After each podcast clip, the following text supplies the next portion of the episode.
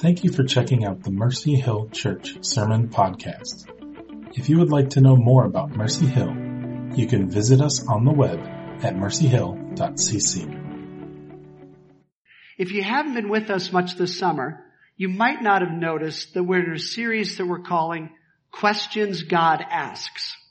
And questions that God asks are not just like rhetorical questions. I mean, you could imagine that it's kind of silly for God to ask a question when he already knows the answer already. But God's questions are actually invitations into relationship with him. God comes into relationship asking questions and actually valuing our response. Because he's not about true, false, right, wrong, check off the boxes. He's wanting us to come to him with our whole heart, soul, and mind and strength.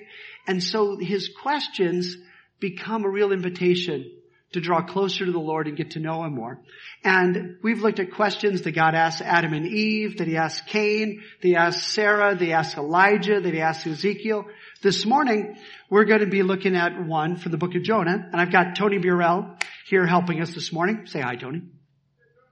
Oh, I thought you were going to say hi, Tony. Uh, but, and we're going to be having a conversation together around the question that God asked Jonah, which is this: should I not be concerned? And we're going to unpack where that comes from. And if you don't know who Tony is, Tony is great. Tony's part of the church here, and he's spent quite a number of years serving as a missionary in Eastern Europe. And he and his wife, Jenny, I didn't see Jenny. Uh, this morning. Uh, Jenny's working today. He and his wife Jenny are raising their kids, living here in Munster now. And he, Tony also has started and continues to direct a Christian charity right here in Lake County that's called the Welcome Network. And they're helping with resettlement for refugees and assisting immigrants with all the issues that come when you're immigrating to the U S A. So Tony, welcome. Would you help me welcome Tony?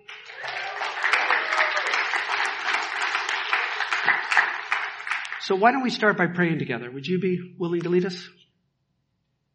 Lord God, thank you. I'm glad God hears us even if the microphone isn't on, right? But so everyone else can say amen. We'll turn the microphone on. Amen. Lord, thank you for, um, Lord, thank you for this morning and for this opportunity to, to discuss this question uh, that God asked Jonah. Uh, Lord, thank you for uh, this congregation and the heart that they have, that that so many have here to um, be welcoming uh, and bringing their, their neighbors in. And uh, we pray that you will continue to uh, challenge us today as we uh, think through the implications of, of the book of Jonah. In Jesus' name, amen. So we're looking at the book of Jonah this morning. And, and Tony, what, what did Jenny, your wife, think was ironic about the book of Jonah this week? Yeah, um, well, first, she's not here, and so I had to check my own collar and make sure nothing was hanging out my nose before I, I got up here, because that's usually, she would remind me to do that. But um, when I told her that we were speaking about Jonah, uh, she said she, Uh, she saw on Facebook it was Shark Week on Discovery Channel, and so it was ironic that this is the last day of Shark Week, and we're talking about a guy who's get, getting eaten by a big fish. So, right? I mean, for those of you who've ever heard of the book of Jonah, what do you think of first when we talk about Jonah? What do you think of? Yeah, it's this big fish thing, and this guy's getting swallowed by the fish, right? Uh, okay, how many thought of VeggieTales? Just check out. You can admit that. Okay. You know, but Tony, is that what the book's really about? No. No, I mean, it's not really. There, there's so much more going on in the book of Jonah than the bit about the fish. That's why we, we said here, oh, next slide. Thanks, Deb. Um, is it's not really about the fish. And, and instead, what's going on here, it, kind of a quick summary of the book of Jonah goes like this. God calls Jonah. And he sends him to a city a long way away, a great big city called Nineveh, where the people there are the enemies of Jonah and his people back in Israel. And Jonah and he is called by God, go to Nineveh and preach repentance, really, to the Ninevites. Does Jonah want to go? Jonah does not want to go. And the reason the Bible says that Jonah didn't want to go is that he thinks, if I go and I preach repentance there, They're going to repent, and God's going to have mercy on them. And I don't want God to have mercy on my enemies, so I don't want to go. So he heads the other direction, and God sends the fish uh, to, shall we say, get his attention? No, to really get a hold of Jonah and get him back on track to do what God had called him to do. So that's why the fish is in the story. It's there to get Jonah back on track to do what God had called him to do. And sure enough, Jonah does go, and when he preaches to the Ninevites, they do all repent, and God does have mercy on all of them. And Jonah, the Bible says in chapter four, verse one, was greatly displeased and became angry. He didn't want God to have mercy on them. And so we're dealing with a contrast, really a conflict here in this book between what Jonah wants and what Jonah cares about, and what God wants and what God cares about. And the book concludes with a, re- a key question, and it's the question God asks for us this morning as well. It's in Jonah chapter four, verse eleven. Have you ever tried to find Jonah in your Bible? You know, the best way to find it, if you don't have a phone where you can just search, is to go to the table of contents. And, and if you don't have that going for you, then your next best idea is to stick a, a bookmark or something in so you can find it. Or you can look on page eight twenty, which is where it is in my Bible. And, and Jonah chapter four, verse eleven says, um, but Nineveh has more than one hundred twenty thousand people who cannot tell their right hand from their left, and many cattle as well. And here it is. Here's the question. Should I not be concerned about that great city? I think this question is a bit different than the other ones we've looked at in the series, because every other time we've gotten to see how the person God's asking responds to the question. But if you're looking at this in your Bible instead of on the screen, that's the end of the book. That's the end of the the story that we get to know about with Jonah. It's God finishing with the question and dropping the mic and walking off the stage. There it is. That's God's mic drop. Should I not be concerned about this great city? And by leaving that question there, I think he's making it plain that it, he's not just asking Jonah. He's still asking that question for you and me. And so really, I mean, that's what we're talking about this morning. And so we're going to get a bit of a running start into this before Tony and I really dive in with each other on it. And, and to do that, let's get the context by looking at all of chapter four so we can see the conversation God was having with the prophet before dropping the mic here at the end. And we already know Jonah is angry, right? We said Jonah became greatly displeased and was angry. And that's verse one. So let's read this. And Tony, maybe you'd be willing to like read God's lines uh when we hit this. And I'll do uh the narrator and the prophet. Um So Jonah chapter four verse one says, but Jonah was greatly displeased and became angry. Do you ever get angry when you don't get what you want? I do. He prayed to the Lord. Oh Lord, is this not what I said when I was still at home? That was why I was so quick to flee to Tarshish. I knew that you were a gracious and compassionate God, slow to anger and abounding in love, a God who relents from sending calamity. Now, O Lord, take away my life, for it's better for me to die than to live. And the Lord said, do you do well to be angry? So Jonah went out. And he sat down at a place east of the city. And there he made himself a shelter. And he waited to see what would happen to the city. And then the Lord provided a vine and made it grow up over Jonah to give shade for his head to ease his discomfort. And Jonah, yeah, Jonah was very happy about the vine. But the, at dawn the next day, God provided a worm which chewed the vine, so that it withered. And when the sun rose, God provided a scorching east wind, to, and the sun blazed on Jonah's head, so he grew faint. He wanted to die, and he said, It'd be better for me to die than live. But God said to Jonah, do you do well to be angry for the plant? If I'm Jonah, I'm thinking, God, you keep answering my complaints with these questions. And he said, and so Jonah answers the Lord, verse nine. I do, he said.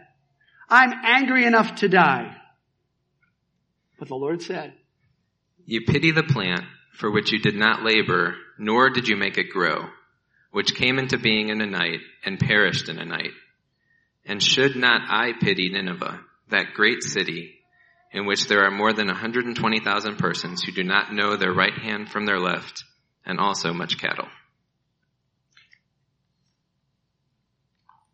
The translation I have says, you've been concerned about the vine, shouldn't, and I'm concerned about the city. You know, um, that's the context. Tony, what do you see as the main contrast in the dynamic here? Yeah, uh, you know, obviously, when we look at how the book ends, we see that the fish, the whole, that whole thing is just a side. He's a minor actor in all of this. But he did what God wanted. I mean, the fish did. Right? I mean, give the fish some credit. The fish, unlike the prophet, did what God told him to do. Sure, yeah. Right? Actually, everyone in this book almost seems to be responding to God except for Jonah. I hadn't thought about it that way, right? Luke and I were writing Monday or Tuesday, or uh, one morning this week, and he said he remembers an old children's story, and it ha- it's from the worm's perspective.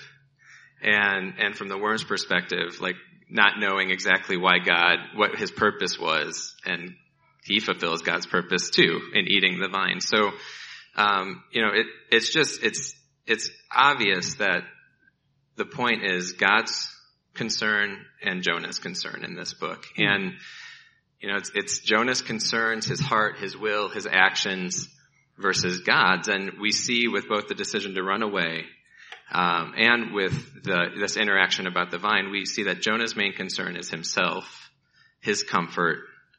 Um, and we'll unpack the word comfort, I think. We'll talk about that a little bit. Um, but then God is concerned with compassion for his creation. Um, and I was, I was just looking a little bit at this book and, and what some others have said about it. There's a, the teaching pastor at Moody Church, um, he wrote about this, uh, this interaction, and he says, we have to notice the contract be, contrast between the compassionate God and the angry, pouting prophet. Um, in this scene, the reader catches a glimpse of the universal human tendency to be self-centered and focused on self-preservation. And the writer, he even uses the word tribal. Uh, and then the human propensity for tribalism is contrasted with the gracious and compassionate heart of God. And so we have Jonah's concern for him, his, his comfort or himself, and then God's concern, obviously, for Nineveh. Wow. Are you guys hearing that too? Do you see that in what we've seen so far? Tony, it may be helpful if you just unpack what do you mean by tribalism and where do you see Jonah exhibiting that here? Um, well, you know, obviously you mentioned that they're enemy, that Nineveh was an enemy of, of Israel.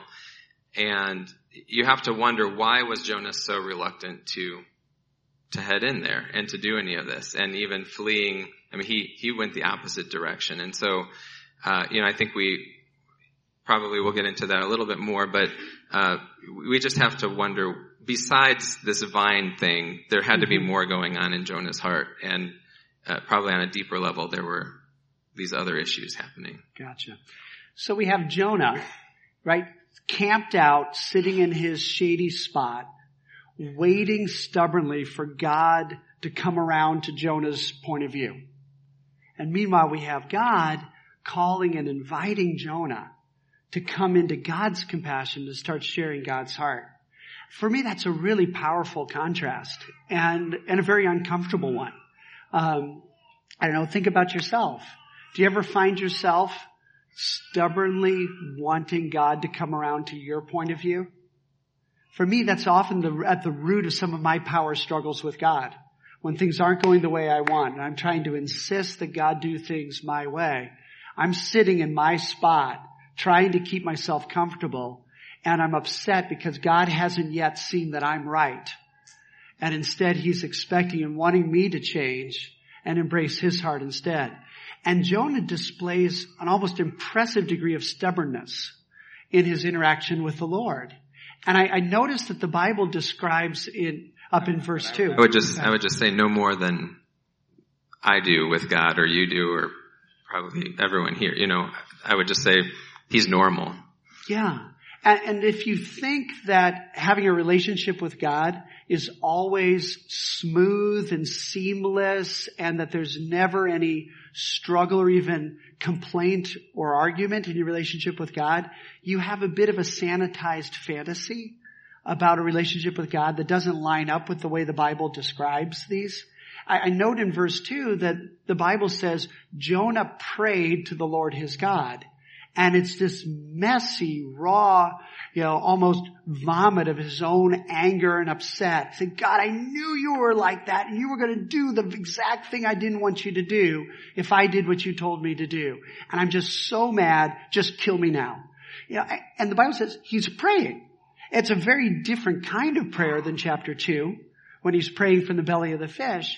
And I think it shows how quickly we can shift from being so thankful for God having mercy on me, chapter two in the book of Jonah, to being so upset when God has mercy on somebody else that I don't want him to instead of me. But um so let's talk some more, Tony, about the, the tension that there is between my concern for my comfort and God's invitation to share his compassion. Because, I mean, we're seeing an invitation here. Jonah is impressively stubborn. But God is amazingly patient and gracious. And, th- and the same God who is compassionate and gracious, slow to anger and abounding in love, that Jonah complains about in verse two, it's God's very slowness to anger and compassion that's making it possible for Jonah to talk to him that way without getting turned into a crispy critter or something in the bargain. And, and so that patience of God is on display. Even, and it's magnified by the stubbornness of Jonah. And, but dig into this invitation and talk a little bit to us about what the comfort really means and why do we find it threatening to embrace God's compassion for others.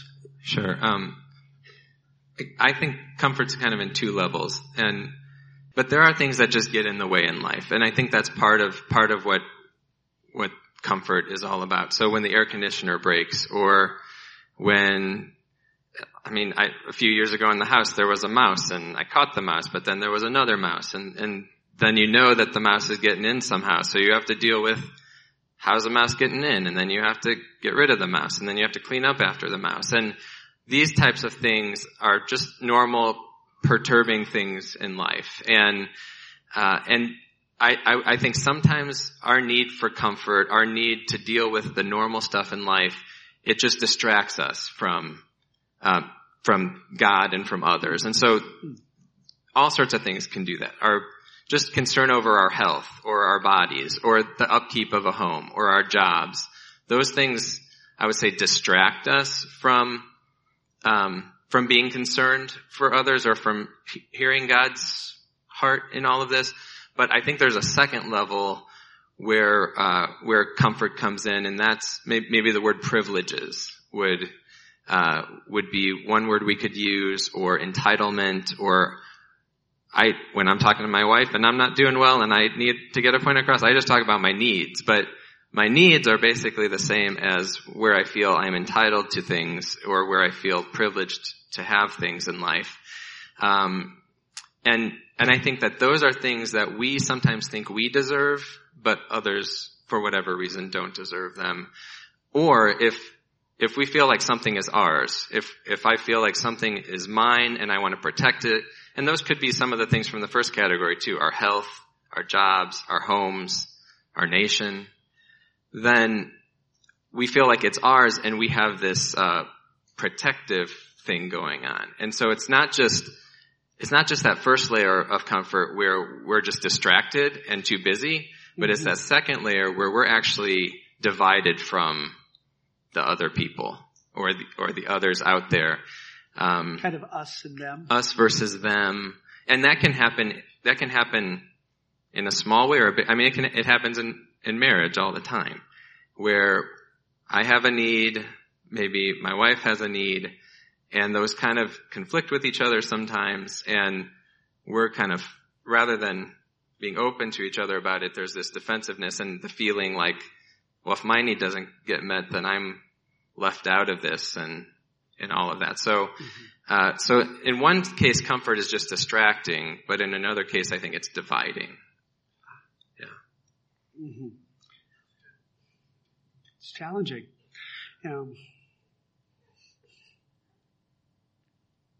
I, I'm struck by the way God says to Jonah specifically about the vine, that you didn't tend it or make it grow.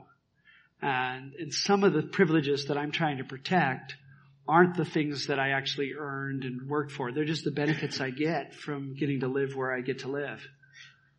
Yeah, I, uh, on our trip to Lebanon, we met this family, four, a mom, a dad, a baby boy, three months old, four kids, four girls, and then a baby boy.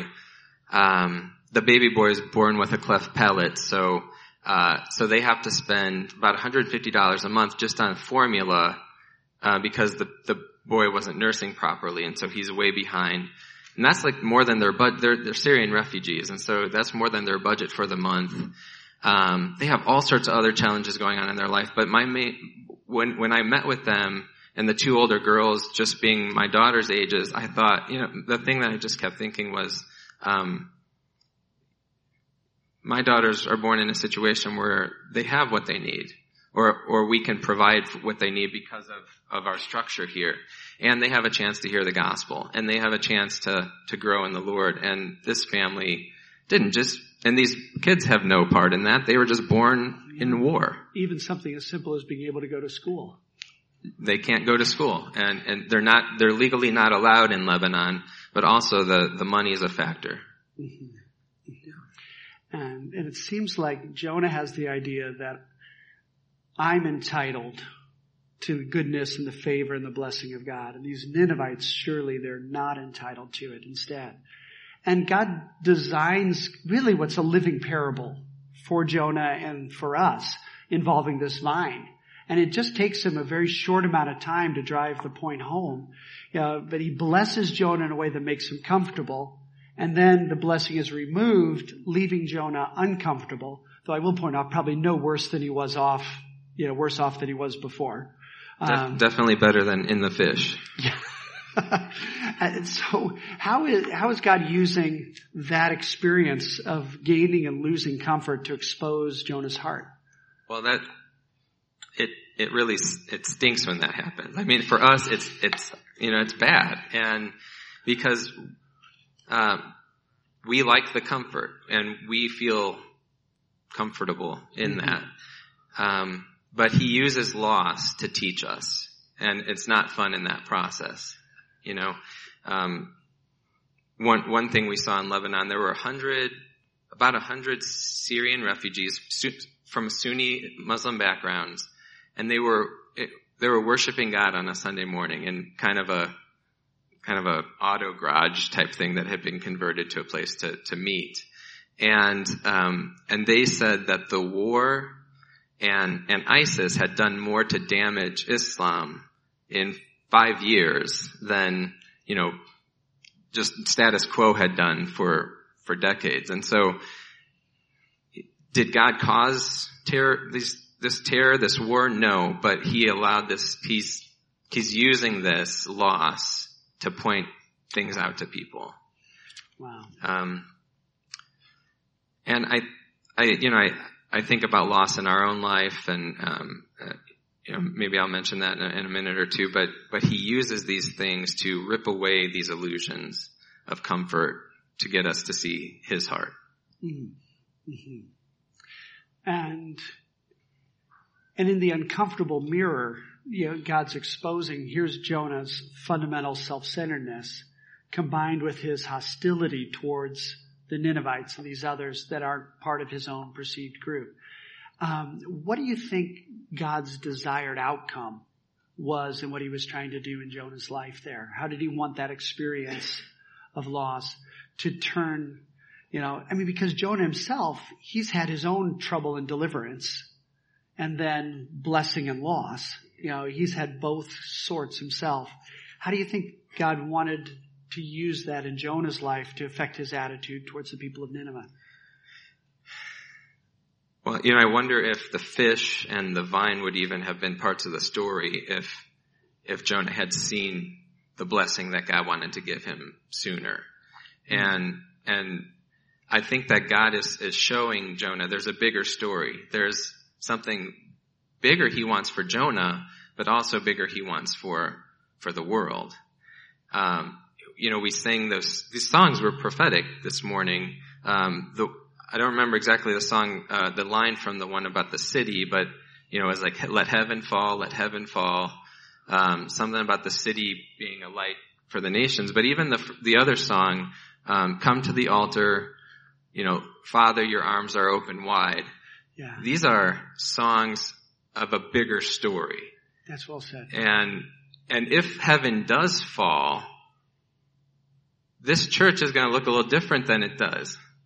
And, and, and probably our comfort will look a little different than it does. And, and I think, um, we protect, but in protecting, we're missing out on, on this bigger story. Um, we were at a Life Link conference a few months ago, and, uh, it's the first one I, I had been to, but, uh, you probably know the name Alan Scotland much more than I do. Yeah. This is a conference of the family of churches that Mercy Hill is part of. And and he said that the goal of the Western story, which is not God's story, but the goal of our Western story is prosperity. To enjoy the goods and services of this world forever. That's what he said.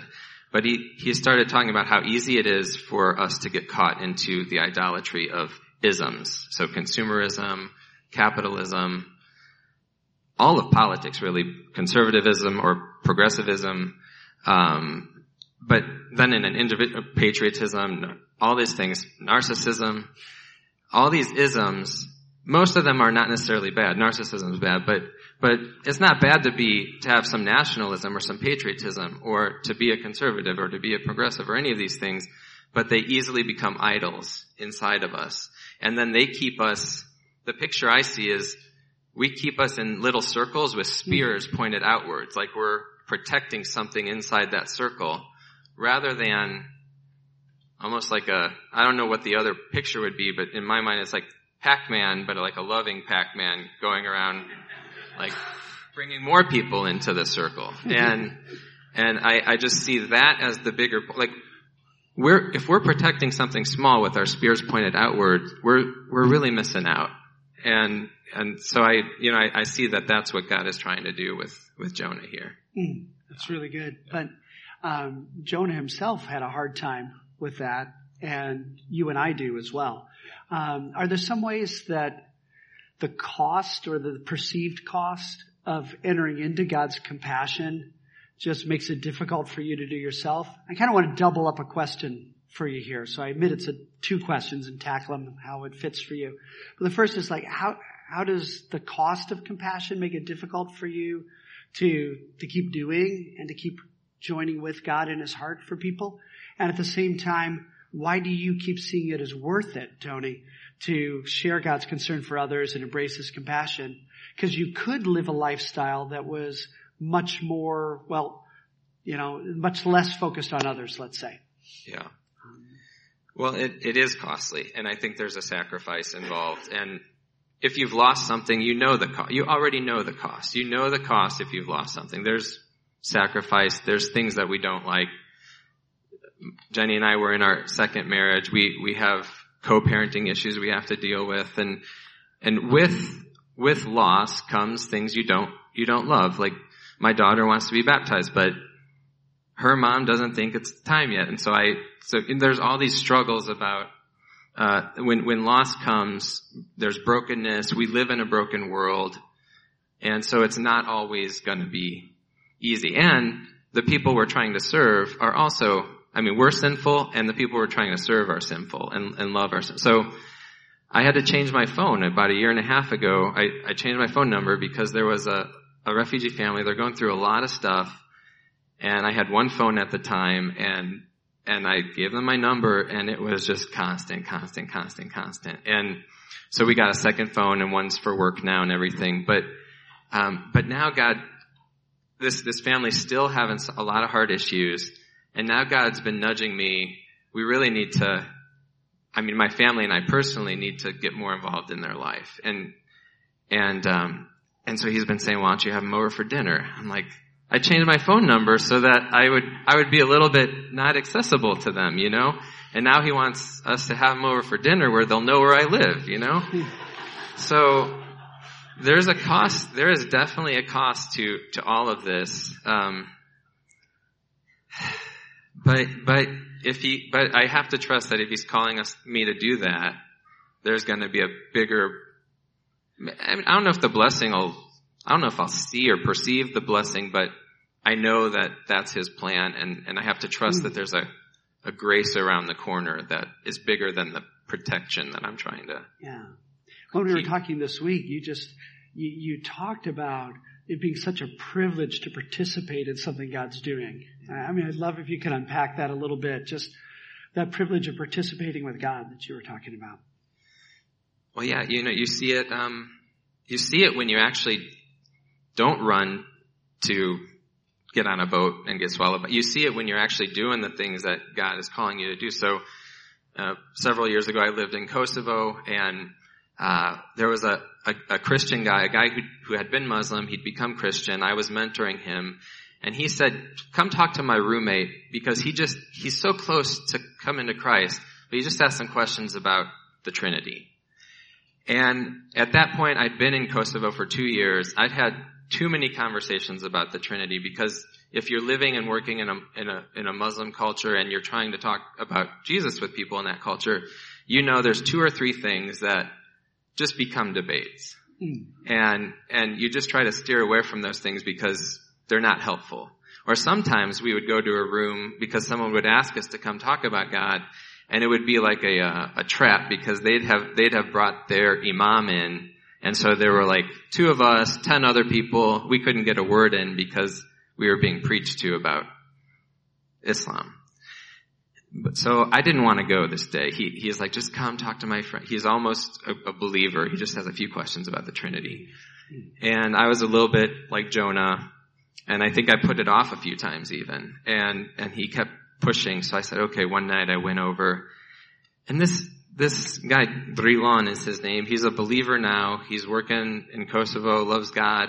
But this, this kid just had a few questions about the Trinity, and he just did it just as if my six-year-old would have, would not, my six-year-old doesn't understand the Trinity, and, you know, he has questions, but That's when I. It's not much different than the rest of us. No, I don't, yeah, I don't really understand the Trinity. So I'm trying to explain to my six-year-old, and I hope he understands, but, um, but all we had to do was have a short conversation about that, and then he, he was ready to accept Christ. And so, um, and that led to a life, you know, a friendship that still exists today, and, and he's a brother in Christ. I, I look too, it's, it's really ironic. Um, I'll just really briefly mention this, but when Jonah doesn't go to, to Nineveh, instead he flees to Joppa to get on a boat toward Tarshish. Joppa is the same town where, uh, thousands, about two thousand years later, one. Peter, one thousand, one-ish thousand years later, uh, Peter is praying in a home by a, a guy named Simon, who is, lives in Joppa by the sea. And Peter's probably staring out at the same sea that sw- where Jonah got swallowed by a fish. And God gives Peter a vision while he's staying in Joppa. Go to the house of this guy named Cornelius, who's not, who's a Roman. Again, an enemy of the people of Israel.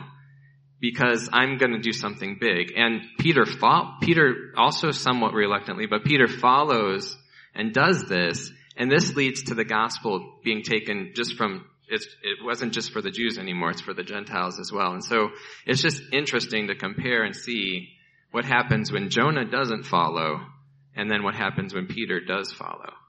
Yeah. Yeah. So that's quite a comparison.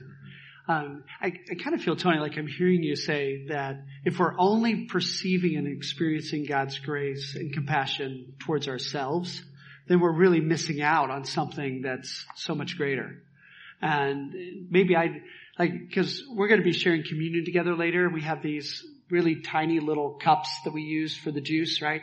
And then we don't even quite fill those. And, and so it reminds me, uh, almost in that imagery, that if we're thinking of God's grace and His love and compassion for us, something for us to drink, it's like we're just taking little sips from a little tiny cup, when in reality, God's heart and His compassion and His concern for the world is this vast ocean of love and compassion.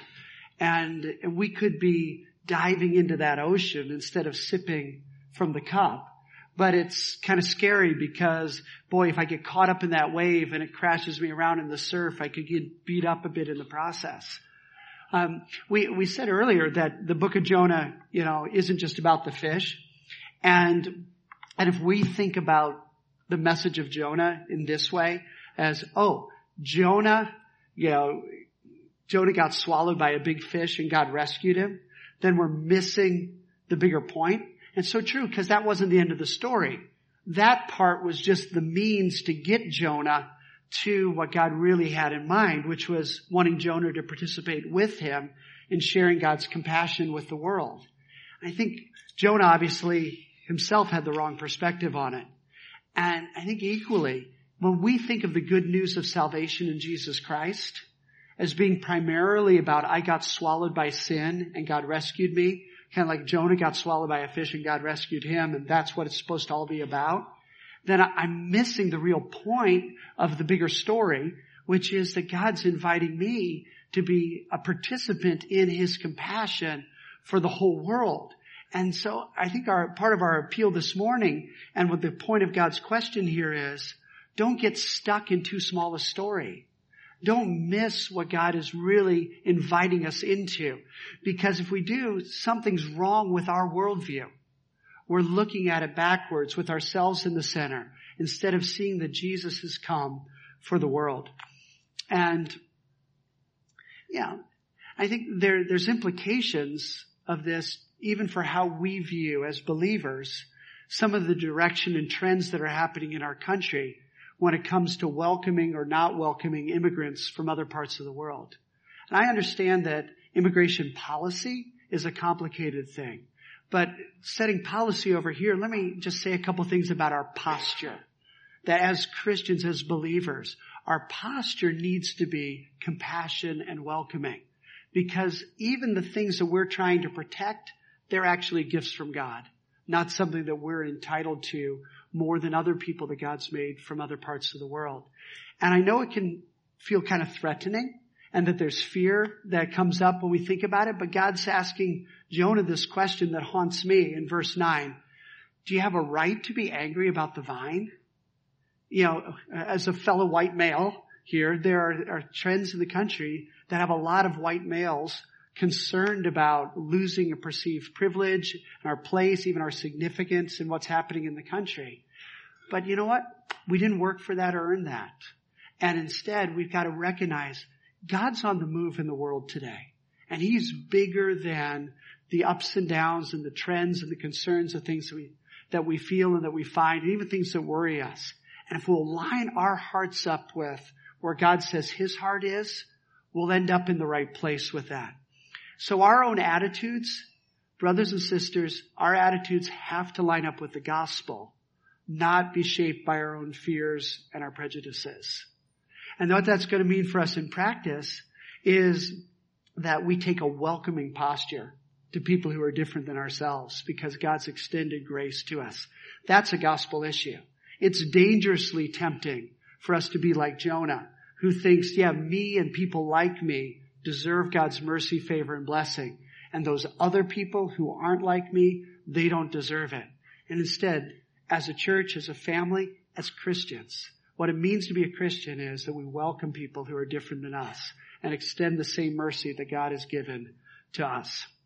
Um, Tony, we better bring this in for a landing. Can you help us with some practical ways that we can embrace and participate in God's compassion for the vulnerable here and now? Yeah, when you were uh, just sharing what you were sharing, one thought that I had was um, it might be almost impossible. impossible or at least much more difficult for God to give us personal revival if we are if we have that diff, the other posture of kind of the closed posture, because yeah. I think that in so often in my life, it's when I'm open to the bigger story that he shows me how good he is. You're right. And and so when we're open to the bigger story, that's when he's going to bring that revival in. And so the, I would say the first practical thing would, let's let's deal with ourselves, whatever is. And, and, and it might not even be about immigrants and refugees. It could be a, in our marriage. It could be what, where are we closed, or you know, to to a bigger story happening. Um, and and it could be different for different people. So I told you why I might not want my refugee family over for dinner. Jenny, her she she doesn't want them over for a different reason, um, because she just feels always pressured when she's hosting, and she feels like, oh, someone's going to come in and judge if the house looks good and if it doesn't look good, and she's working all the time too. So so her her um, I guess uh, sometimes in a marriage you might you might even have two different reasons going on why why there might be hard hard things uh, in terms of you ministering together. Um, but whatever it is, you know, if it's something, um, if it's something personal, if it's, if it's more of a philosophy or an ism that you have to work with, think about these things and think, think through, talk to God, pray with God about what might be holding you back from having that loving Pac-Man kind of thing rather than the, the tribal thing. Um, Another thing, in the fall, we're going to be having uh something called Good Neighbor Trainings. And so we'll probably do like two or three of these over a, a few hours, and really um just a chance to talk through some more of these issues, but also get more comfortable with the idea of how do we reach out to our neighbors, how do we reach out to our neighbors who might not look like us, um, you know, including immigrants and refugees. So we'll we'll um we'll announce when that's going to happen, but that, that would be an opportunity. Um Did want to mention, you know, all the, the ways that we can uh, contribute financially. Obviously, there's this uh, trip coming up in November, um, Mercy Hill's mission budget. Um, the Welcome Network exists entirely off of, you know, donations and everything. So, um, so there's there's all of that as well. Even even thinking for us, you know, Jenny and I are like, wow, after what I experienced in Lebanon, what would it change the kids' lives to do a trip like that? It, it might not be on a mission trip, but to take them to Lebanon, to to, to meet with some of the partners that I've met with there. Uh, we just, the Welcome Network just started partnering with an organization based in Valpo called, Valparaiso called Kids Alive, great organization. And um, just taking the kids, we're like, man, that would cost a lot of money to do that, but maybe it would change their mentality and give them a more open, you know, it, it, it, I would I would think it would change the kids' mentality quite a bit. Um, so that might be something would. as you as you get older or something. But is there a smaller scale way to plug in now with the partnership with Kids Alive, where families, you know, wanted with their kids to help sponsor other kids in Lebanon through that? There are. There's there's a way you can sponsor a child. Um, if you're interested, talk to Tony. And and all of that. So you can kind of live vicariously for much cheaper than a, a, that's actually a great idea. I never thought about, I hadn't thought about that for my family, you know, but, uh, but that would be a good thing as well. Um, and then in June of next year, we will be taking a trip, uh, probably to do a kids camp, and it's going to be a, a Life Link kind of partnership. So, uh, consider coming with us, um, next year to, uh, to work with Kids Alive there in Lebanon.